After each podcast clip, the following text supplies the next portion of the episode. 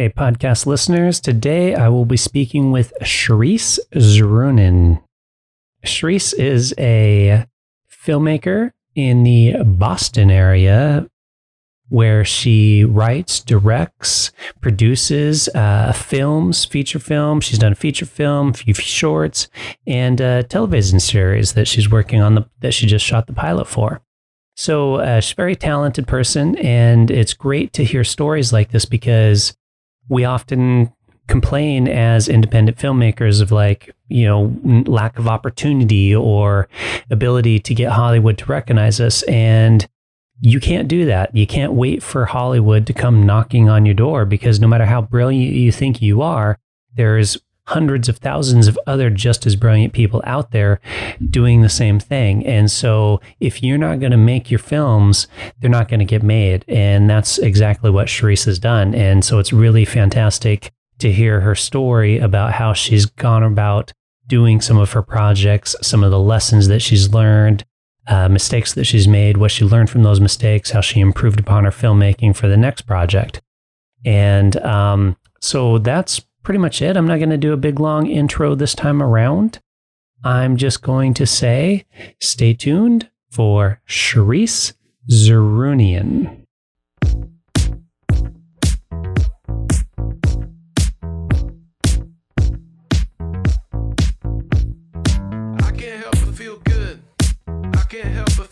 Saoirse Zerun. No. No. Therese. Sharisse. Yeah, it's like Therese, but with a but with the sh. Sharisse. Yeah.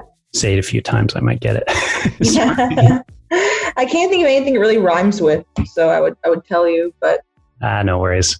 I'll, I'll have it. I'll get it. yeah, Okay, well, it's great to talk to you. you too. and you're in Boston, right? I'm in Boston. Yeah, Okay. Are you originally from Boston? yeah. I was born in Boston, and I um I grew up nearby. So Uh, so, do a lot of Bostonians have like that accent that we associate with Bostonians from movies?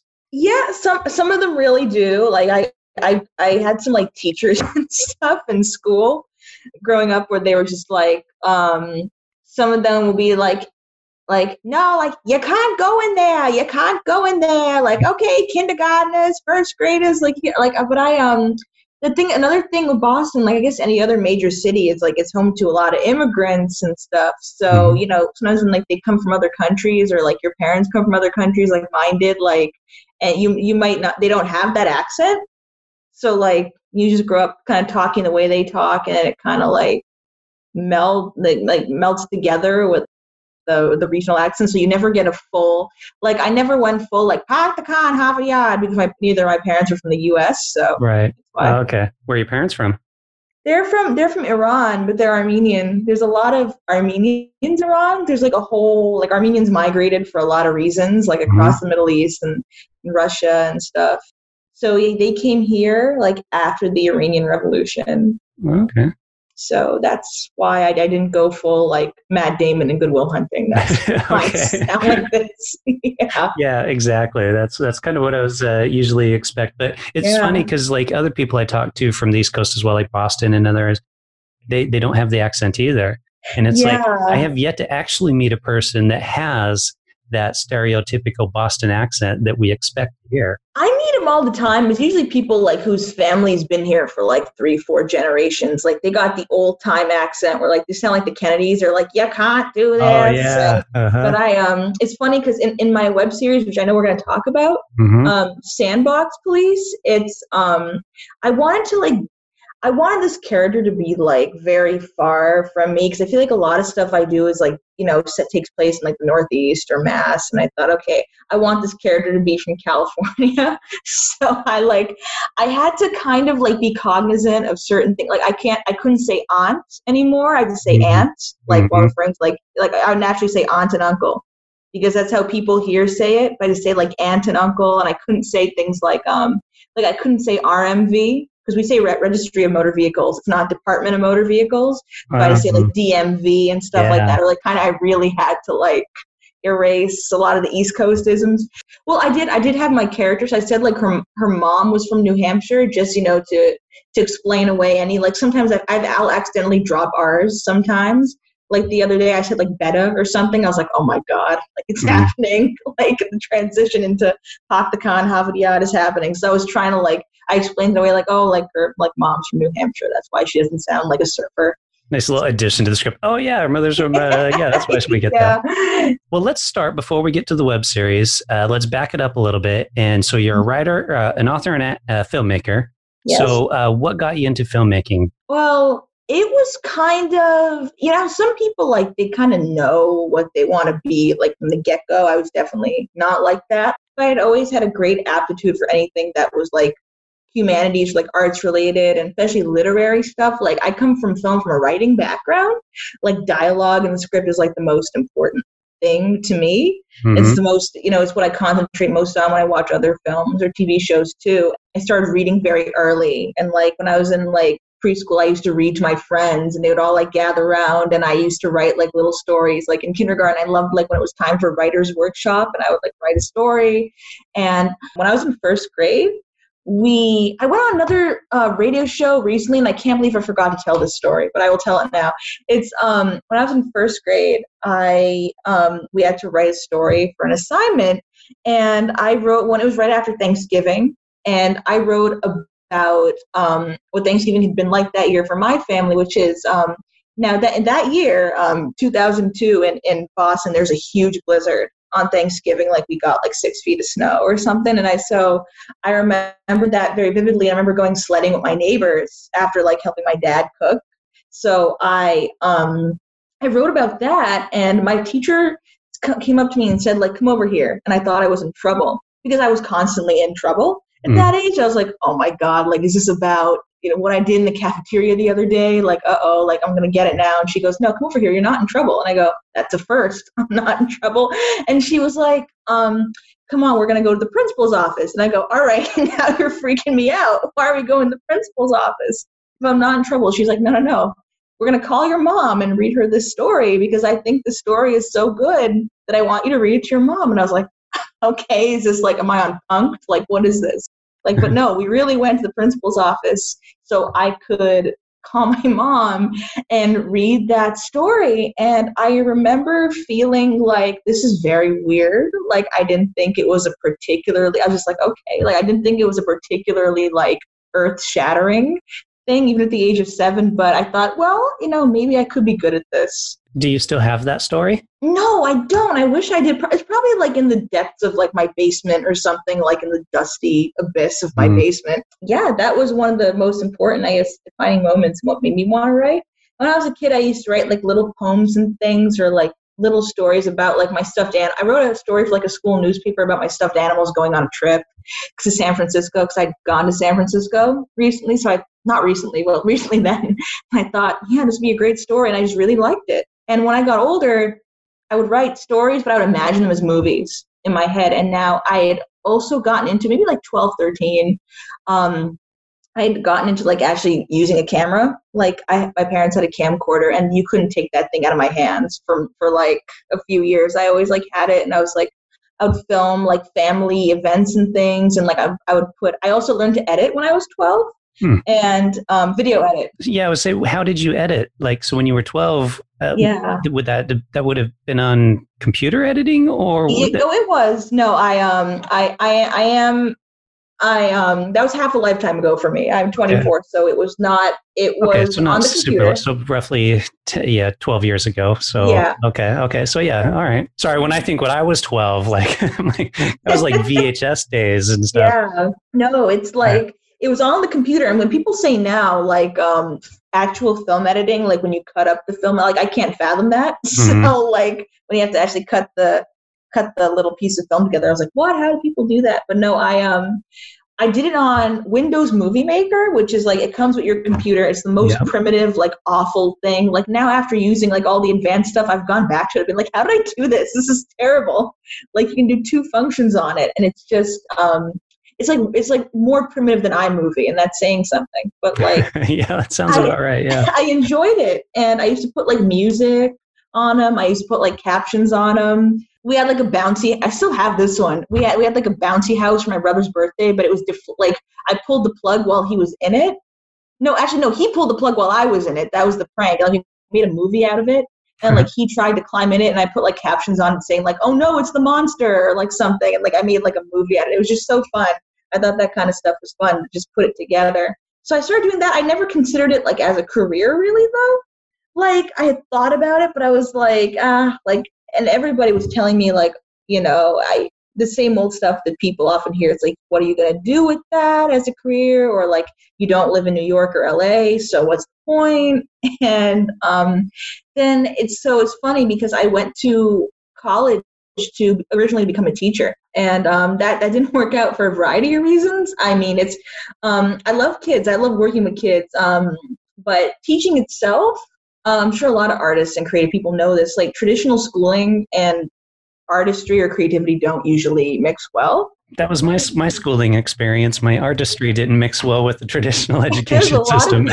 Schooling experience. It's funny. I I'm a, I used to be. I was an after school teacher actually. Um, for the past I, I stopped this year, but um, I was an after school teacher for a little bit, and it reinforced how much like why I did not have a good time in education program because it was very much like if you don't teach the meat you can't have any pudding like Pink Floyd in the mm-hmm. wall like mm-hmm. and it was um again it's just it's funny because I think the best teachers are the ones who are out of the box but sadly those are the ones who end up being like vilified by their own department or like ostracized because they're different stuff and I was like yeah you know but um I had so I went out of that education program and um, I forgot to say, I, I start I started college in 2014. I graduated in 2018 as a film major because I I switched. I switched a couple times. I majored a couple times, and um, I sort of denied myself the chance to do film and writing. And I thought, why not? You know, it's I'll be happier. My grades won't be in the toilet. So like,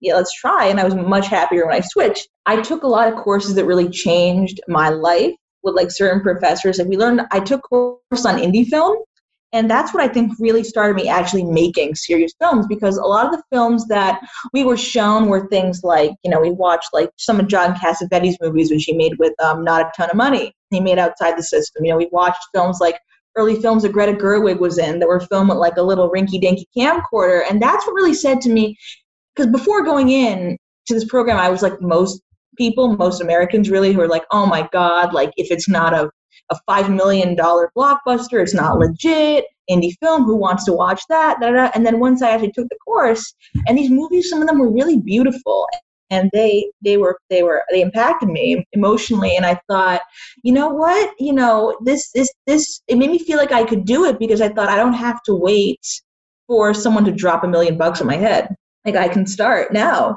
and so I did. I started making some films with literally just using all the like just things I had at home.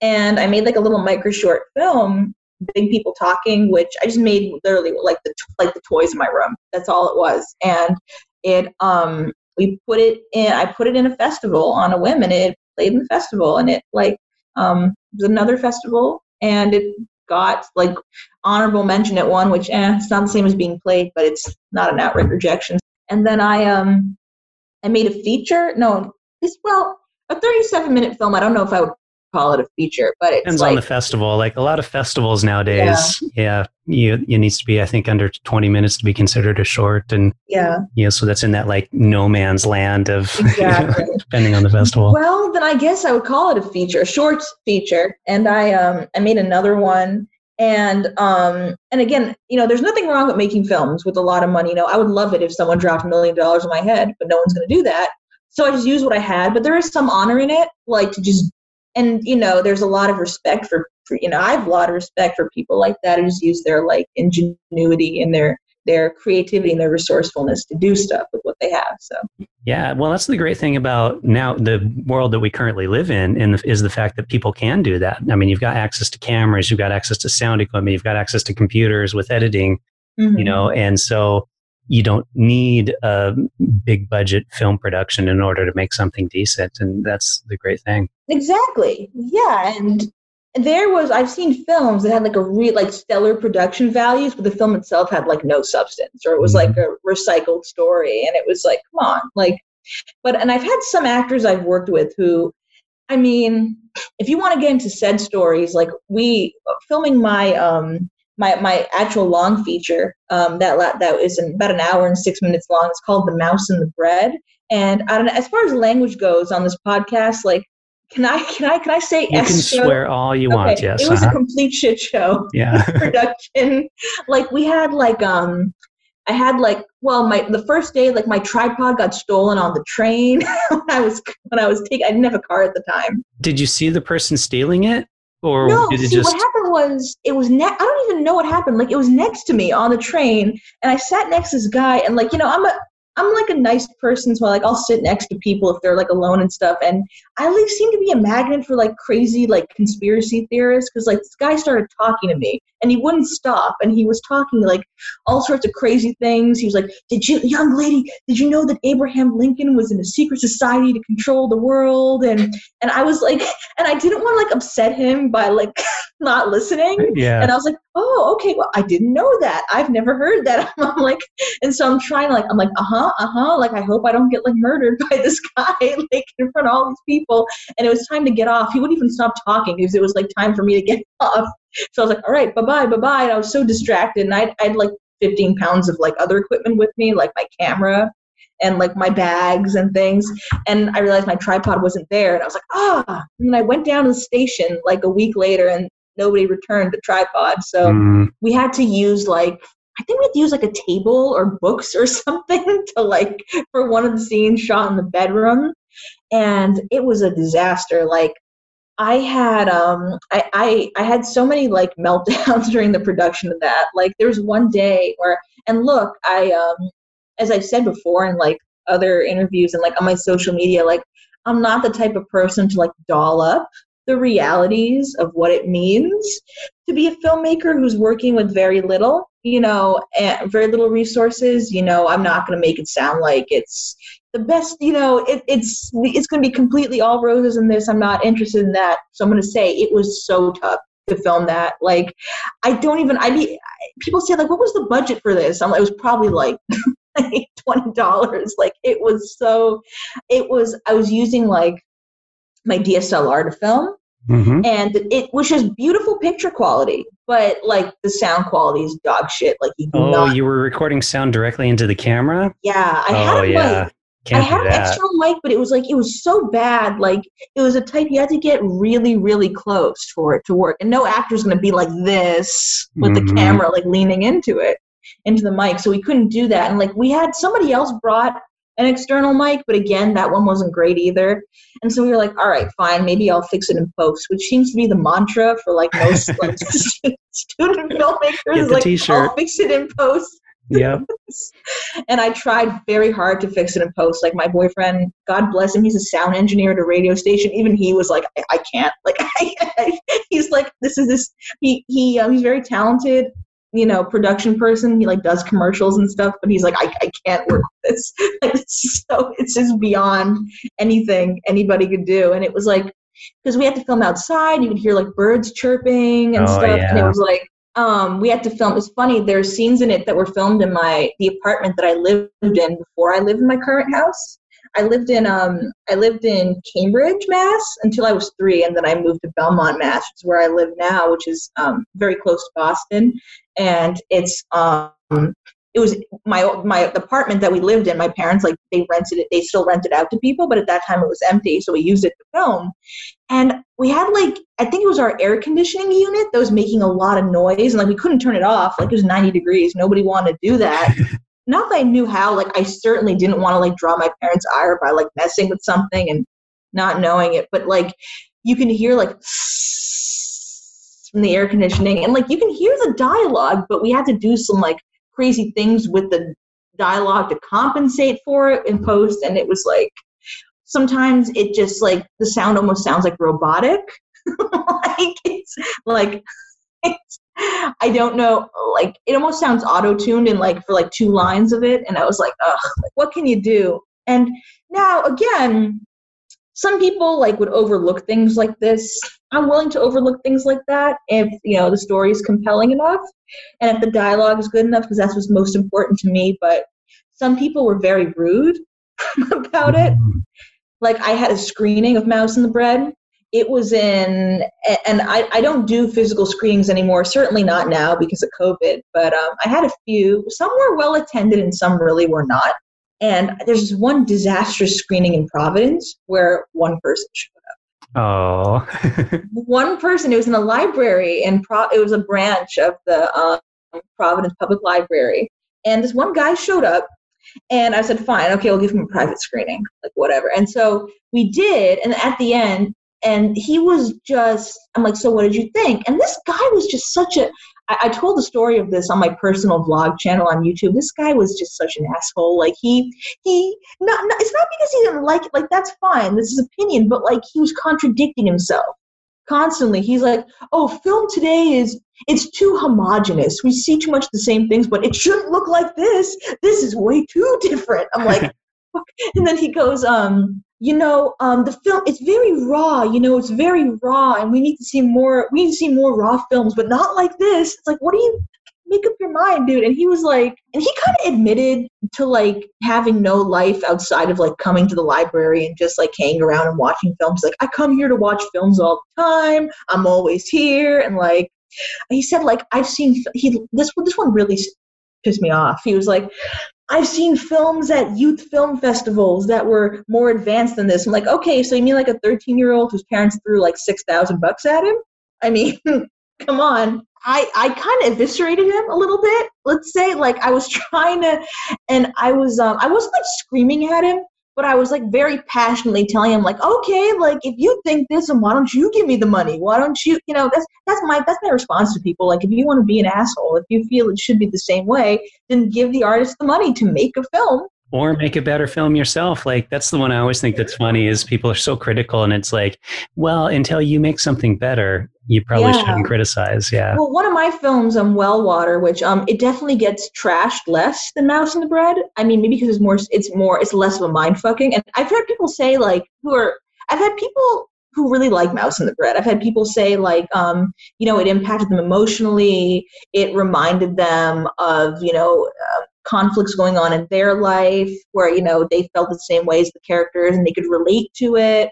You know they could relate to someone who feels different or alienated and you know like as a main character does and it, it impacts a lot of people. When, oh that's another thing i've said to people when they say i couldn't relate to this film. I go okay i'm very glad your life has been so good that you can't relate to someone being bullied or someone being in a bad marriage or mm. someone you know not having friends. Like god bless you. If that's been your life that's awesome and you're probably not the right viewer. But uh, so, what did you take from that film in regards to what did you learn that you brought onto your next film to make the next one better? Um, I pro- I probably learned to stress a little less, like because there was a moment, and I'm really not proud of it, but like I was just one day, I didn't have transportation other than the train to get to. It was the train station and then um, the house where we were filming, and I didn't like I had like I don't know what it was about the production of this film, but like I had at, at least during the production, like three different actors, like their aunts all died and they had to go to the funeral. They're like, I'm sorry, my aunt passed away. I can't film today. I was like, oh, that's fine. They're like, and one week later, I'm sorry, my aunt passed away. It was a different actor. Like people, I don't know what it was about this film. It was like cursed. Like people's aunts kept dying. I don't know why I'm laughing at that. it was how what are the odds maybe maybe they wanted the day off and they were like well the aunt excuse worked last weekend for the other person so i'm going to use it this weekend for my no you know. that's right yeah i didn't think yeah. of that but like no but of course like because i you know i'm, I'm not a jerk um, most of the time i said i was i was like um, no you know i'm oh that's fine you know it's totally yeah, fine you can't not like yeah i understand so like we had to scramble to get replacements or we had to write that person's scene out and then like I had like it was like a, a very hot day I had like a bunch of equipment with me. I had no help out by myself. And I kind of like melted down. And I started like texting people in a fury because like the person whose house we were using wasn't answering his phone. And um, and I don't mean to sound like I'm, you know, like bitching about them or anything. Like they they did a lot for us. You know, they um they opened up they opened our home their home to us and like we kind of had to disrupt their family life a little bit and i'm very grateful to them but um it's just a fact. They weren't answering their phone that day, and I was I was feeling really stressed out, and I was I started melting down, texting people like um like why is no one helping me? Da da da. You're not helping me. I gotta do this by myself. Da da da. And like I and like I made some people really upset and I felt so bad about it. And because I know I don't normally act like that, I was just very, very stressed out. And um, and, projects I've done after that, I definitely felt a little less stressed. But I think it's because I had more means. Like when I did my TV pilot, I just wrapped up the production for. I definitely had more means to do that, and definitely shows. Like I work with a company um, out of Rockland, Massachusetts, which is um, for those who um, don't know, it's um, it's bit far. It's a bit far from Boston. It's it's southern Massachusetts, and it's um, they, they're, they're a great company and they um, stellar equipment, great production values, and great people. And I had a ton of help, you know, and I had a legit crew for that one. Like with Mouse and the Bread, it was like me and two friends who were like maybe available. Some days, like we had to have actors take turns with the camera. Like that's how that's how yeah. bad that's how bad how much of a shit show it was. Um, and again, I'm I'm not dissing the actors at all. You know, they stepped up when they had to, and I'm glad that they that they were willing to do that. Like just anyone who works with me knows I'm not known for organization. I have ADHD, I'll say it. I didn't know it at the time. I got diagnosed later, but I struggled forever. And it's um it definitely comes out when I work. Like I'm not the most um, on top of things. There, there definitely will be like missing materials when you work with me. We had one day I didn't have a memory card for my camera. I left it in my computer at home, I think, or something, or I left it in. I you know this little the little case my different camera bag and so um one of the actor's husbands god bless him he went out and he got a memory card from cvs and he brought it in the middle of production it's things like that where i'm like you, you're the real mvp like it's awesome Awesome That's nice when that. you can but find people that also, help. I felt so bad. It was like I shouldn't. Like, why do people pick up my slack? And that's something I feel guilty about all the time in a lot of areas of my life, not just film and it's something I really try. I really try not to let stuff like that show, but it's hard. It's not. Mm. It's my control. But I um but it always ends up we end up having a good time. You know, it's um I think I've learned to stress a little less over the process and focus more on the results. I think definitely because even if the process doesn't go right, like in the end, you like you make something and people have a good time. At least I mean, they said they had a good time. You know, they could just be humoring me. But no, we had a lot of fun. okay. Well, tell me about the TV pilot. So, what what is that project, and what's it like working with a proper crew compared to having to just kind of do everything yourself? Oh well, it's great, and um, there's still some stuff I do myself, like casting, which is the bane of my existence for every production. It's the worst for me. It's my least favorite part is casting and auditioning just because it's so much. How do you find actors? Yeah, like uh, where do you find actors, or how do you how do you? Social media okay. is a blessing for these things because like I go on. Well, for for Wellwater for that one because it was it was a film I made in college. I was using um this thing. It was a special database that was available specifically to the film students. It would it would connect film students at BU um, Boston University for people listening Mm-hmm. it connected the, the student filmmakers to people in the in the Boston area who were actors and looking for work. Okay. And I tried to hold an in-person casting call, on campus, which you can do, but there are so many problems. Like we asked the department for a room and they said, Oh, I'm sorry, you can't have this room anymore because we were going to give it to someone else for a function. So I had to move rooms like three times. And then we finally had to do it in like a couch in one of the like the, the school of communi- the college communication buildings.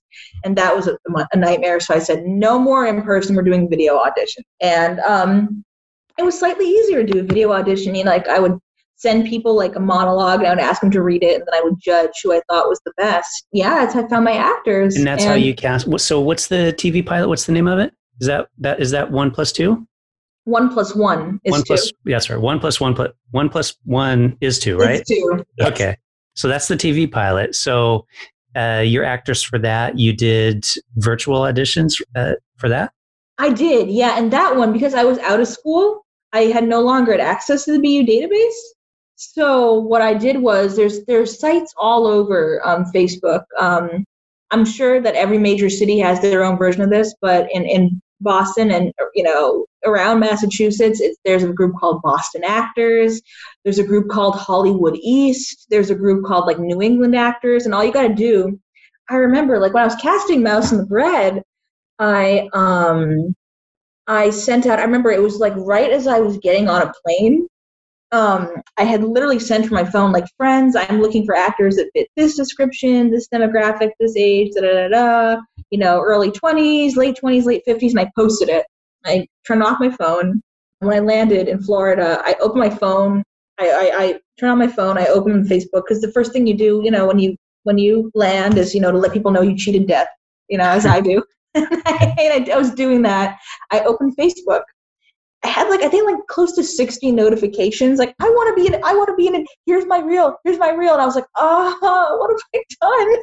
well, oh, that's great though. yeah, it is great. But I was like, oh dear, like I got all these reels, and keeping track of it was really difficult because it's like you send something to, to one person, but they're like, oh, I didn't get this. Can you send it again? Because it got buried in my emails. Or I had another weird thing where like I would send screenshots of like different pages, but like for some reason, Google, like, even when you send things in order, like Gmail sometimes like um i don't know when you when you attach pictures sometimes like they don't always show up in the wrong order so i had people in their auditions sometimes for one plus one is two it happens a lot like they would read the pages out of order and i'm like uh that's not that's supposed to go. And they were like, oh, sorry, this is the way it looked when I when I opened the attachments in Google. Like instead of you know pick one, pick two, pick three, it would for some reason attach as like pick two, pick three, pick one. Hmm. So that was a whole journey. You know, I'm I I've had some really talented actors, and I was blessed to have um, the actors I've worked with. You know, I feel like I make good choices in terms of casting and I've had people say like, "You're you not using professionals." It's like, so what? I mean, all I need is someone who can read the like not read the lines like Stephen Hawking, and you know can, can convey the emotions well enough. Yeah. And if it's someone who I fit, you know, that'll be good. I mean, there have been times where I will, like, for example, one plus one is two is very tricky to cast because it goes it goes throughout time like it goes from like the 60s to you know the year 2018 which is when it takes place to like the 70s and so you got to get like the child versions of an actor who's like 50 you know of a character who's like 58 years old now.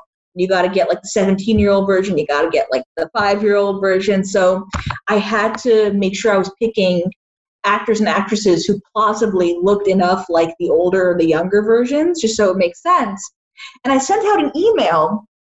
I was picking little girls for um, the role of I think like the nine to twelve year old version of the main character's daughter, and I sent out because I knew like if I was twelve years old and I got a rejection, I would probably been very upset. And I sent out something saying like, um, but for this one, it was down to like three actresses, and I said, um, you know, like I liked you all. I saw, you know, you all were really gifted actresses, but unfortunately, because I had to pick you know, I picked this actress because she looked like the grown up version. Like that's all it was. So if I didn't pick you, doesn't mean I don't like you or that you're not talented. It's just that, like I needed someone like with light brown hair, but like I didn't want, I couldn't have someone like with like jet black hair or like red hair, for example. Yeah. Or like I cast um for the pilot, I had cast um the main character's husband and his his sister. They were supposed to be twins in the original story, and I had cast originally an actress who plausibly like looked like she could be like the female like twin of this actor, but she dropped out like two days before you're supposed to film. I was like, oh, thanks. So, but I picked the next the next most talented actress. Um, looked nothing like him. Like she's she's blonde and she's and and uh, she just she doesn't look like him. But I thought, you know, she's really talented and she, I thought she said her lines well. And I said, you know what, like, I'll, you know, I'll take her. Why not? You know, maybe they'll be brother and sister, but they won't be twins anymore. With pilot, how did you get involved with this uh, production company? How did did they find you, or did you find them? Did you? I found them. Did you take the story to them and say, "Hey, I want to do this. Will you produce it?" Like, what what was that process? I, I took the pilot script to them and okay. I told them what it was about. I'll, I'll, I'll say what the story's about now. It took place in 1968 in Massachusetts and the main character is a woman named Marielle Morin, who, and I just, I have to always stress, she's a fictional character. People ask if she's a real historical figure. I say, no, I made this person up entirely. Everything in this is like, it's people I made up. Um, and Marielle Morin in 1968 was 28 years old. She was um, a wife, she was a mother, and um, she was just a stay-at-home mom. But as a kid in the 40s and 50s, she struggled a lot in school. You back then they had no way to diagnose disabilities. Um, you would call her dyslexic today. She struggled like reading and writing and things like that, and um, so she had to drop out of school. And she went on to like work at a supermarket before getting married and having her daughter. And um, so now she's in 1968, she's a stay at home mom, and she, at that time, only one in five kids with disabilities would go to school. And, you know, the other four who were able enough to go were not treated well. Not that they're treated super well now, but back then it was way worse. They were like completely closed off from the rest of the student body, and it was just, um, it was very much, it was not what it is today. And so she and some other parents um, in the area in Cambridge. They live in Cambridge, Massachusetts, um, which I picked because one um, one many people don't know this, but one of the first schools to practice integration of kids with disabilities and non kids with who don't have disabilities um, was in Cambridge in 1972, I think the Haggerty School. So it's a famous school for that reason. That's why I picked Cambridge. And also because nobody knows where Belmont, Massachusetts is. That's where I live. But um, anyway, so yeah, in Cambridge. So she gets a bunch of parents together from Cambridge, Massachusetts, and neighboring cities and towns in Massachusetts to start a grassroots movement. You know, they do like rallies and protests and they like talk to the administrations to like see what they can do to improve and increase education access to public education. But um, she becomes so obsessed with her cause that starts to take her t- a toll on her family and you know her relationships with her friends. And because part of it is like she is a benevolent character she really does want to help. But it, her motives aren't entirely altruistic because she um, part of it is because she wants to avenge the way she was treated as a kid. Like she wasn't treated well by her dad you know growing up or her sister. I mean she had a great relationship with her mom, but not with her dad and her sister. Like they made fun of her a lot, and like she was bullied in school and stuff like that. So she's like, okay, I want to be on top now, and but that desire to be on top, it like she she goes so far with it that like you know it affects her relate her marriage it affects you know her parenting it affects her friendships you know it just kind of shows what happens when like an activist is not you know a complete hero like when they mess up a lot and they um are not completely sympathetic so that was the play. But um, the TV version now takes place. It's very expensive to film something all in like the period, the historical drama, because you got to get old cars and old clothes and things for the whole thing. It's just very expensive. So it's set in 2018, and Marielle by this time is 78 years old. And at this point now, she's a grandmother. She's a great grandmother and her um, she's had a whole career behind her in advocacy you know special education advocacy all that and she's become a really prominent figure in this movement. So her daughter who's uh, 57 at the time it starts um, and her her husband are writing a book about her life and her legacy but the, the, the story really focuses on because when you're writing a book about someone you know, a biography of someone, and especially like if it's like someone close to you, you got to tell, you know, all the whole truth, like the good, the bad, and the ugly. So as they're writing, the show goes back and forth in time to examine like the mistakes she made as a parent and a spouse and a friend, and also like the victories, like the triumphs she had in these areas and the good things she did. It focuses mostly on parenting, like as a topic, like um, how moms and dads and kids too can make make make mistakes and you know sometimes they hurt each other. And um, you know what does it mean to to be a parent? What does it mean to um, to repeat the patterns? That's another big thing. Um, you see a lot of the same behaviors repeat like a lot of people repeating the same behaviors that their parent that their parents did. Like a lot of characters do that have you filmed the whole pilot or just yeah. okay? So you did film the pilot. We filmed the pilot and not the not the other episodes yet. Because what we're hoping yeah. to do is sell the pilot so it can get. That's great. So do you, uh, so you're currently in the process of trying to sell the pilot. Yes. Okay. But um, people can watch the trailer. I do not have the whole pilot publicly available. Yep. Yep. Well, and I'll make sure to throw a link to the uh, to the um, to the trailer in the show notes. There's an Indiegogo for it, and you can, and the trailer is part of that too. So. Oh, perfect. Okay, I'll put that in there. Uh. So, and then just real quickly, uh, what's Sandbox Police? Sandbox Police is my web series that my friends and I filmed because we're in a pandemic right now. It's filmed over Zoom. Okay. And it had started out live action. Like I had, well, we didn't start filming it live action. I'd written it to be a live action show. Like I was hoping, you know, at some point to get an actual podcast studio or a radio station and film it in there. But when this happened, I was like, okay, it's going to be a long time before we get to film anything live action again. So why don't we might as well use Zoom? And but I had to change the premise a little bit. The original premise had been three kids, college radio show, and the shenanigans and the hijinks and stuff they get into there.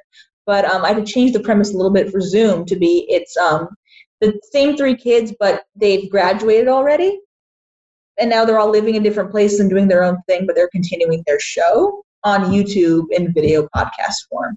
So it's a fictional podcast, essentially. Ah, cool. Uh, all right. Well, last question. Where can people track you down if they want to find you? Instagram, Facebook, anything like that, or any of these shows?